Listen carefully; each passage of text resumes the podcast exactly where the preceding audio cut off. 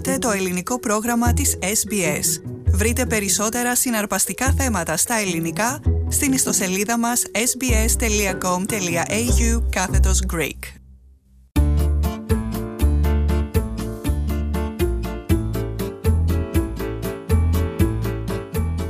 Χαίρετε και καλώς ήρθατε στο 8ο επεισόδιο της σειράς μας «Πολλές φωνές, μία καρδιά». Είμαι ο Οδυσσέας Κρυποτός και μαζί ταξιδεύουμε στα πέρτα του κόσμου, μιλώντας σε Έλληνες της Διασποράς για την ελληνική γλώσσα και πολιτισμό, αλλά και για τις δυσκολίες που αντιμετωπίζουν οι ομογενείς. Έχουμε ήδη ξεκινήσει να εξετάζουμε την ομογένεια στην Αμερικανική Ήπειρο. Σήμερα θα επισκεφθούμε δύο χώρες της Λατινικής Αμερικής, τη Χιλή και την Αργεντινή.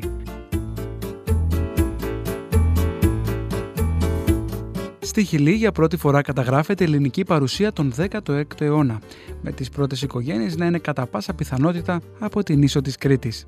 Η πόλη λιμάνι Αντοφαγάστα, ωστόσο, αποτέλεσε το κέντρο προσέλκυσης των βασικών κυμάτων μετανάστευσης στη χώρα τον 19ο και τον 20ο αιώνα. Η Αντοφαγάστα είναι μια πόλη 350.000 κατοίκων που είναι πολύ γνωστή στον κόσμο του παγκοσμίου εμπορίου, διότι από εκεί εξάγεται ο χαλκός της Χιλής σε πολλά σπουδαία βιομηχανικά κέντρα του κόσμου. Οι Έλληνες βρεθήκαν στην Αντοφαγάστα στις αρχές του 20ου αιώνα, όχι όμως για την εκμετάλλευση του χαλκού, αλλά του νητρικού άλατος.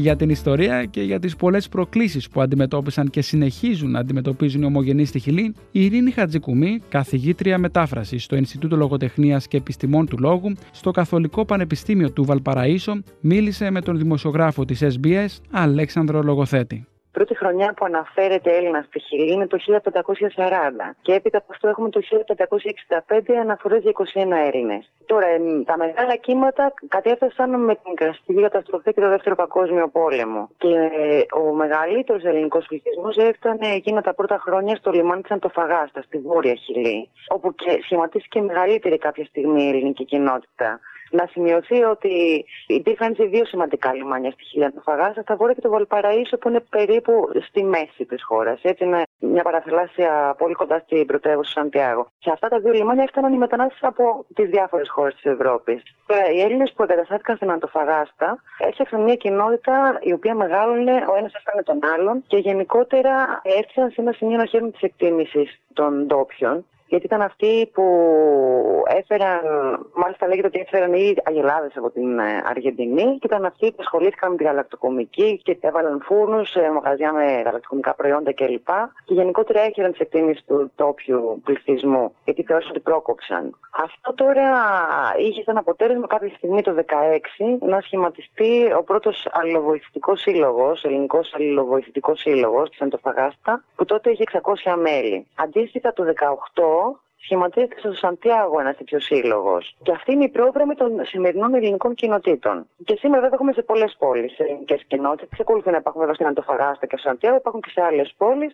Και σήμερα η κοινότητα Σαντιάγο έχει περίπου 500 μέλη, τα οποία πρέπει να είναι τα εγγεγραμμένα μέλη. Σίγουρα υπάρχουν Έλληνες οι οποίοι δεν είναι εγγεγραμμένα μέλη ναι. της κοινότητας. Αυτοί οι Έλληνες, οι πρωτοπόροι ιδρυτές των πρώτων ελληνικών κοινοτήτων, πώς προσπάθησαν να διατηρήσουν την ταυτότητά τους στην ελληνική ή αφομοιώθηκαν πλήρως; Θεωρώ ότι σε πολλές περιπτώσεις δεν διατηρήθηκε. Ειδικότερα σε περιπτώσεις που έρχονταν κάποιος Έλληνας εκείνη την εποχή, μετά το πόλεμο ή κατά τη διάρκεια του πολέμου, σε πολύ νεαρή ηλικία μάλιστα, ο οποίος ή η οποία παντρευόταν με χιλιανό, χιλιανή αντίστοιχα, έμπαινε μέσα στην κοινωνία και δούλευε, έκανε οικογένεια κτλ.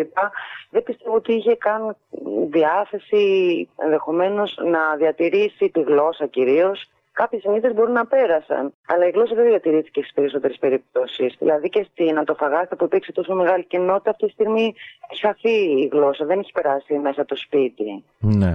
Ε, μιλάμε άλλωστε ε, πλέον για Έλληνες χιλιανούς τρίτης, τέταρτης γενιάς, και, και πέμπτης γενιάς, οι οποίοι έξαφνα ανακάλυψαν τις ελληνικές τους ρίζες και προσπάθησαν να αναβιώσουν αυτή την ελληνική ταυτότητα, σωστά; Ναι, αυτό ισχύει σίγουρα στο Σαντιάγο και σίγουρα και σε άλλες πόλεις, από τουλάχιστον περιπτώσεις που γνωρίζω εγώ, πρόκειται κυρίως έτσι για νέα άτομα, τα οποία ε, ο καθένας πιστεύω για το δικό του προσωπικό λόγο ή λόγω των προσωπικών του ενδιαφερόντων κάποια στιγμή συνειδητοποιεί ότι είχε ένα παππού, μια γιαγιά Ελληνίδα και αυτό του κινεί το ενδιαφέρον τουλάχιστον. Οπότε πλησιάζει την κοινότητα να γνωρίσει κόσμο, ενδεχομένως να, να γνωρίσει κόσμο που γνώριζε τον παππού, τη γιαγιά αντίστοιχα. Μπαίνουν στη διαδικασία να μάθουν τη γλώσσα, να συμμετάσχουν στις δραστηριότητες της κοινότητας και πολλοί μπαίνουν στη διαδικασία να αποκτήσουν την ελληνική ηθαγένεια. Άλλοι ταξιδεύουν, πάνε στην Ελλάδα ή σχεδιάζουν να πάνε έστω για κάποιο διάστημα ή να μείνουν. Ανακοίνεται ένα τέτοιο ενδιαφέρον. Μάλιστα. Και αρχίζουν και μαθαίνουν το γλώσσα στα μαθήματα που γίνονται πλέον στην κοινότητα, έτσι. Μιλήστε μας λίγο λοιπόν τώρα για τη διδασκαλία της ελληνικής γλώσσας επί του παρόντος στη Χιλή. Η γλώσσα ελληνικής διδάσκεται στο Σαντιάγο επίσημα σε δύο-τρία συγκεκριμένα κέντρα. Θα μιλήσουμε πρώτα στη κοινότητα. Από το 2008 έρχεται αποσπασμένος δάσκαλος από το Υπουργείο Παιδείας της Ελλάδας, αλλά πολλά χρόνια νωρίτερα είχαν ξεκινήσει ήδη και κάνουν μαθήματα. Έτσι. Απλώς από το 8 έρχεται ο αποσπασμένος δάσκαλος και κάνει μαθήματα ελληνικών στον χώρο της κοινότητας. Τώρα, συγκεκριμένα η δασκάλα που είναι από πέρσι από την προηγούμενη σχολική χρονιά και φέτος, γνωρίζω ότι συμπληρώνει το ωράριό της και σε σχολείο χιλιανικό δημόσιο προσφέροντας μαθήματα ελληνικών σε χιλιανά παιδάκια αυτού του σχολείου. Σαν μάθημα επιλογής, ας πούμε, σε ένα δημόσιο σχολείο που δεν είναι απαραίτητα κάποια σχέση, αρκεί να είναι ένα δημόσιο σχολείο. Αυτό είναι κάτι αποσπασματικό. Υπάρχει επίσης το Κέντρο Βυζαντινών και Ελληνικών Σπουδών, όπου είναι διευθυντής ο Καστίγιο Τιδιές, ένας άνθρωπος ο οποίος έχει πολύ μεγάλο έργο και μεταφραστικό και ερευνητικό. Έχει μεταφράσει σπουδαίους Έλληνες λογοτέχνες και συνεχίζει κυρίως με όρεξη να δουλεύει και να προσφέρει μεταξύ των άλλων και μαθήματα νέων ελληνικών ναι. στο κέντρο αυτό. Ο οποίος είναι χιλιανός, ε, ε, τουλάχιστον από το επίθετο. Είναι χιλιανός. Και βέβαια το έργο του έχει αναγνωριστεί από την Ελλάδα, έχει βραβευτεί κτλ. Mm-hmm. Τώρα εκεί λοιπόν γίνονται κάποια μαθήματα. Αυτό έχει το αποτέλεσμα πολλοί άνθρωποι που ξεκινάνε από εκεί και από το ενδιαφέρον των κλασικών σπουδών να περάσουν μετά να μάθουν νέα ελληνικά και να περάσουν και να φτάσουν στην κοινότητα να συνεχίσουν. Τώρα, μέσα στην ίδια την κοινότητα, ε, στον χώρο της κοινότητας δηλαδή, υπάρχει, υπάρχει προφανώς για τα μαθήματα, υπάρχει μια βιβλιοθήκη. Επίσης, εκεί στεγάζεται το Ελληνοχιλιανικό Ινστιτούτο, οι φιλόπτωχε κυρίες και η νεολαία της κοινότητας. Το Σάββατο γίνονται μαθήματα παραδοσιακών χωρών και μιλώντας για χορούς, μαθήματα ελληνικών παραδοσιακών χωρών προσφέρει και το Ίδρυμα Μουστάκη. Ε, να ξαναπάμε λίγο όμως στο πώς το ελληνικό κράτος αγκαλιάζει το θέμα της διδασκαλίας και της εκμάθησης της ελληνικής γλώσσας, γιατί πληροφορούμεθα ότι πλέον δεν υπάρχει συντονιστής εκπαίδευσης για την Λατινική Αμερική, για την Νότιο και υπάρχει μόνο ένας συντονιστής εκπαίδευσης, ο οποίος βρίσκεται στις Ηνωμένες Πολιτείες και είναι επιφορτισμένος με όλες τις χώρες. Σωστά και αυτό δημιουργεί κάποια προβλήματα, τα οποία βέβαια κυρίως συνδέονται, συνδέονται όχι τόσο με το θέμα της, της διδασκαλίας όσο έχει στην κοινότητα, όσο με τους Έλληνες πρώτης γενιάς που είναι τώρα το Σαντιάγο. Γιατί ε, αν θέλουμε να το δούμε λίγο πιο συγκεκριμένα, στα μαθήματα ελληνικών στην κοινότητα, οι μαθητές είναι τα παιδιά, συγκεκριμένα κυρίως παιδιά ε, ελληνικής καταγωγής, να μαθαίνουν τα ελληνικά ως ξένη γλώσσα, έτσι.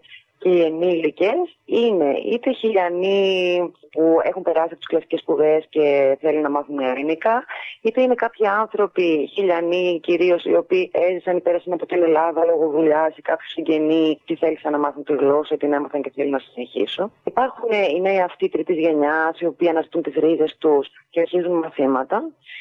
Και υπάρχουν βέβαια και οι σύντροφοι των Ελλήνων, οι οποίοι θέλουν να μάθουν ελληνικά, γιατί θέλουν να γνωρίζουν τη γλώσσα του συντρόφου τους, ή υπάρχει μια πιθανότητα κατάστασης στην Ελλάδα κλπ. Αυτοί αποτελούν το μαθητικό πληθυσμό της κοινότητας. Τώρα όμως, πέρα από τους χιλιανούς ελληνικής καταγωγής ή τους Έλληνες τρίτης, τέταρτη γενιάς, υπάρχει αυτή τη στιγμή ε, μια κοινότητα Ελλήνων πρώτης γενιάς. Στο Σαντιάγο τουλάχιστον είμαστε περίπου 30 άτομα. Νεοφερμένοι που λέμε. Ε, δηλαδή είναι οφερμένοι, οι οποίοι υπολογίζω τα τελευταία 13 χρόνια να έχουν φτάσει με μεγάλη αύξηση τα τελευταία. Έτσι, τα τελευταία Λόγω της κρίσης.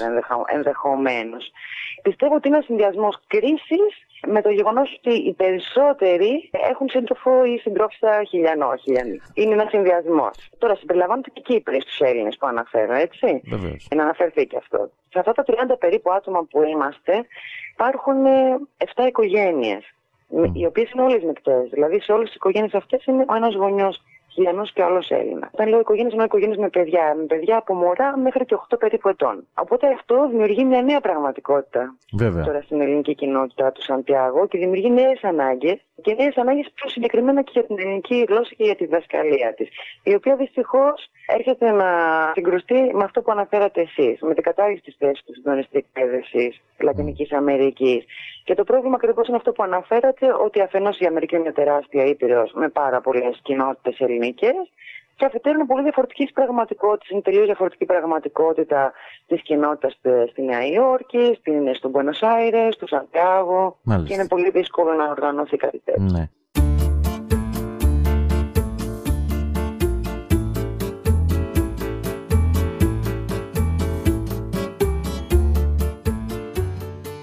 Πάρα πολλές οι δυσκολίες για τους ομογενείς στη Χιλή, όπως ανέφερε και η κυρία Χατζικουμή, και φαίνεται ότι οι ανάγκες των ομογενών δεν εισακούγονται, καθιστώντας ιδιαίτερα δύσκολο να κρατηθεί ζωντανή η ελληνική γλώσσα και παράδοση.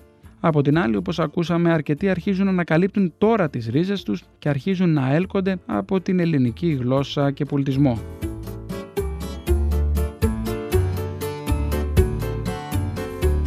Και από την Χιλή ας πάμε στη χώρα που ξεκίνησε την αυτοκρατορία του ο Αριστοτέλης Ωνάσης, την Αργεντινή.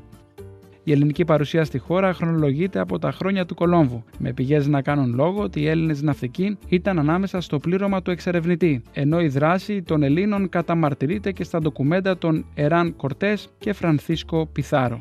Οι Έλληνες της Διασποράς εκεί δίνουν ένα πολύ μεγάλο αγώνα για την διατήρηση της ταυτότητάς τους, αν και χιλιάδες χιλιόμετρα μακριά από την γενέτειρα των προγόνων τους. Σημαντικό παράδειγμα αποτελεί η γεννημένη και μεγαλωμένη στην Αργεντινή πρόεδρος της Ελληνικής Πολιτιστικής Οργάνωσης Νόστος, Δόκτωρ Χριστίνα Τσαρδίκου. Στη συνομιλία της με τον επικεφαλής του ελληνικού προγράμματος της SBS Θέμη Καλό, αναφέρεται στην ιστορία των ομογενών εκεί, αλλά και στον προσωπικό της αγώνα να διαδώσει το ελληνικό πνεύμα. Εδώ στην Αργεντινή οι Έλληνες υπάρχουν από την αρχή ας πούμε. Μερικοί λένε πως ε, με τον Κολόμπο όταν ήρθαν οι ερευνητές στην Αμερική υπήρχαν ναυτικοί μέσα στο πλήρωμα του Κολόμπου. Βέβαια η Αργεντινή υπήρχε σαν χώρα πολλά χρόνια μετά, αλλά σχεδόν από το 1540, 1600, 1700 βλέπουμε άτομα που είχαν ε, ελληνική καταγωγή, γιατί βέβαια εκείνη την εποχή ε, στην Ελλάδα υπήρχε τουρκοκρατία και έτσι ξέρουμε ότι ήσαν Έλληνες, επειδή περισσότεροι ήσαν νησιώτες και τα ονόματά τους είχαν σχέση με το νησί από το οποίο ερχόντουσαν, δηλαδή από τη Ρόδο, Ροδίτης, ε, από την ε, Χιοχιώτης ε, και έτσι ξέρουμε ότι όλα αυτά τα άτομα είχαν ελληνική καταγωγή. Έχουμε και Έλληνες στους ελευθερωτικούς αγώνες της Αργεντινής, δύο πάρα πολύ σημαντικοί, ο Νικολάς Χόρκε Κολμανιάτης και ο Μιγέλ Σπύρο, οι οποίοι πεθάναν, αφήσανε τα ίχνη τους εδώ σε αυτή τη χώρα για την ανεξαρτησία της Αργεντινής, γύρω στο 1811. Τώρα σήμερα κυρία Τσαρδίκου πόσοι είναι οι Έλληνες ή οι ελληνικής καταγωγής αν θέλετε που ζουν στην Αργεντινή; Υπάρχουν στοιχεία; Κοιτάξτε, δεν έχει γίνει ποτέ καταγραφή του ελληνισμού της Αργεντινής.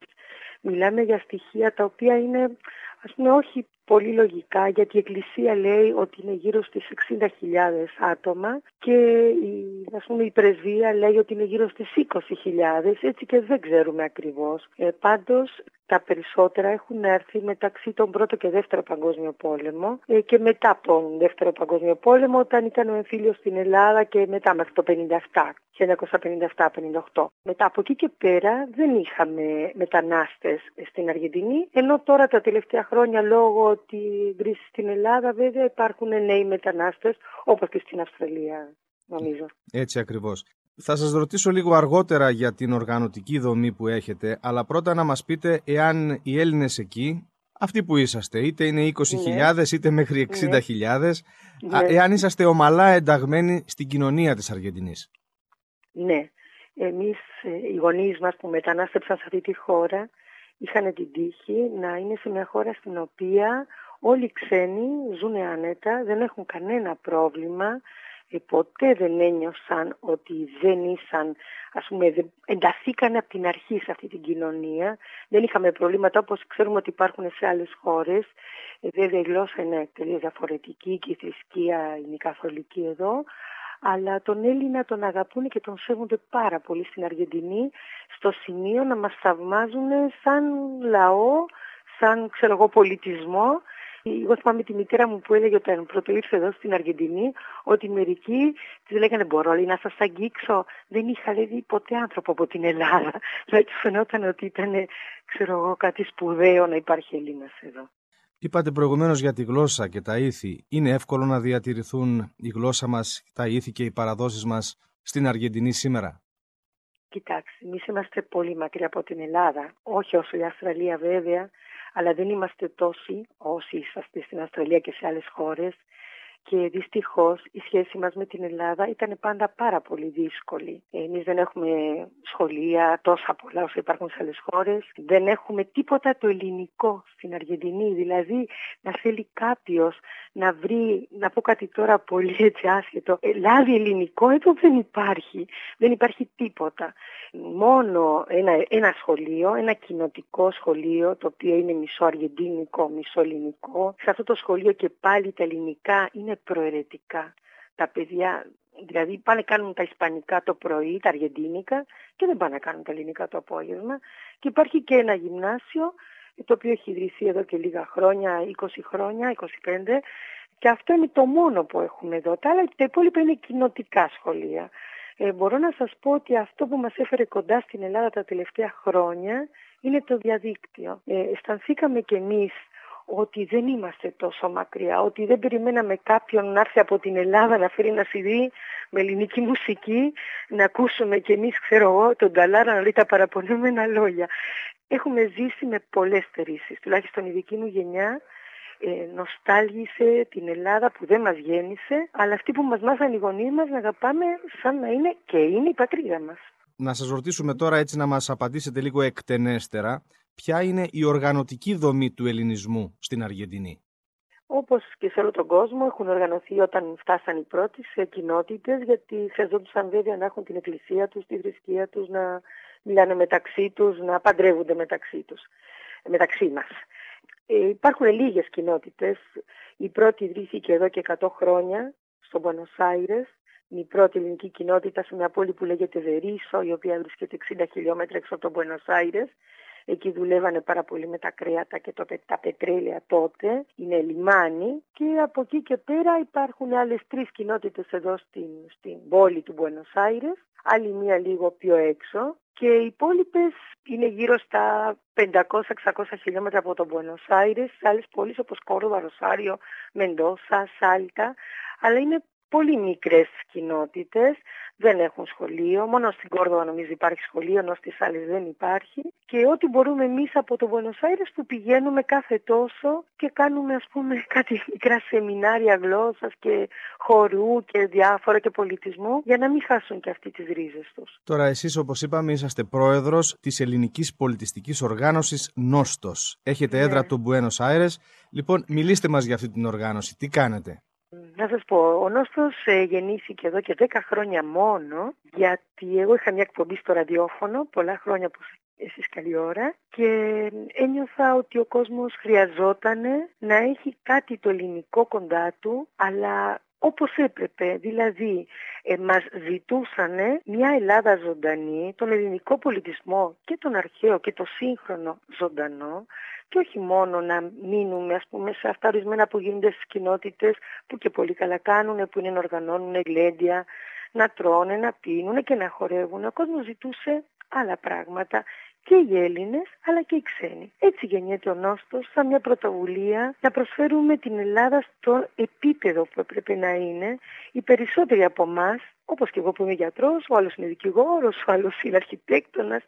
Είμαστε άτομα που προσφέρουμε το χρόνο μας εθελοντικά και το κάνουμε για να δείξουμε ότι είμαστε πάρα πολύ περήφανοι για την καταγωγή μας. Και έτσι ξεκίνησε αυτό σαν μια τρέλα, σαν μια ουτοπία θα σας έλεγα και σιγά σιγά μεγάλωσε πάρα πολύ, είναι μια μη κερδοσκοπική, στην οποία ούτε και τα μέλη της πληρώνουν συνδρομή, δεν το κάνουμε για κανέναν άλλο λόγο παρά αυτό που σας λέω, δηλαδή να υπάρχει μια Ελλάδα τόσο μακριά. Λειτουργούμε για όλη την Αργεντινή και να σας πω και παραπέρα, γιατί εδώ και 6-7 χρόνια διδάσκουμε ελληνικά μέσα στο διαδίκτυο, εντελώς δωρεάν. Και τα άτομα λαβαίνουν τα μαθήματα και στα ισπανικά και στα ελληνικά για να μπορούν να τα καταλάβουν σε όλη την Αργεντινή, μα και στη Χιλή και Ουρουγουάη και Βολιβία και Βραζιλία. Δηλαδή έχουμε επεκταθεί τόσο πολύ χωρίς να το έχουμε καταλάβει καθόλου και για μας αυτό μας τιμά πάρα πολύ. Πέρα από αυτό, ε, κάνουμε μαθήματα ελληνικής γλώσσας μέσα στο Νόστο, κάνουμε μαθήματα αρχαιοελληνικού θεάτρου, έχουμε κάνει λογοτεχνικούς διαγωνισμούς, έχουμε θέσει το θέμα της επιστροφής των γλυπτών του Παρθενώνα μέσα σε λογοτεχνικό διαγωνισμό, το οποίο και η κυβέρνηση της Αργεντινής αναγνώρισε το ελληνικό αίτημα και συζητήθηκε μέσα στη Βουλή της Αργεντινής και μια επιτροπή της Βουλής ταξίδευσε στην Ελλάδα.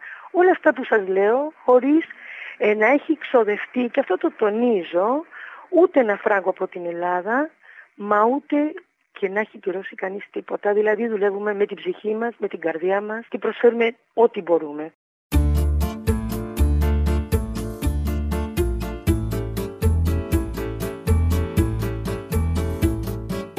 Και κάπου εδώ ολοκληρώθηκε άλλο ένα επεισόδιο της σειράς μας «Πολλές φωνές, μία καρδιά». Ευχαριστούμε που παραμείνατε στη συντροφιά μας. Στο επόμενο επεισόδιο της σειράς μας σας προσκαλούμε στο ταξίδι μας στην Ασία.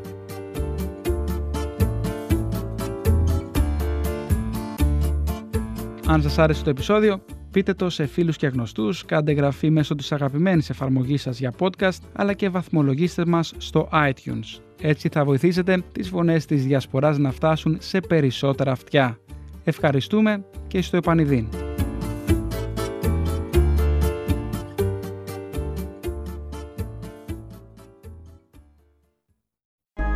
Find out what lies beneath the Scandinavian picture postcard setting. Noir Hear This, a new podcast from SBS that delves deep into the Nordic noir crime fiction genre. Available now on your favorite podcast player.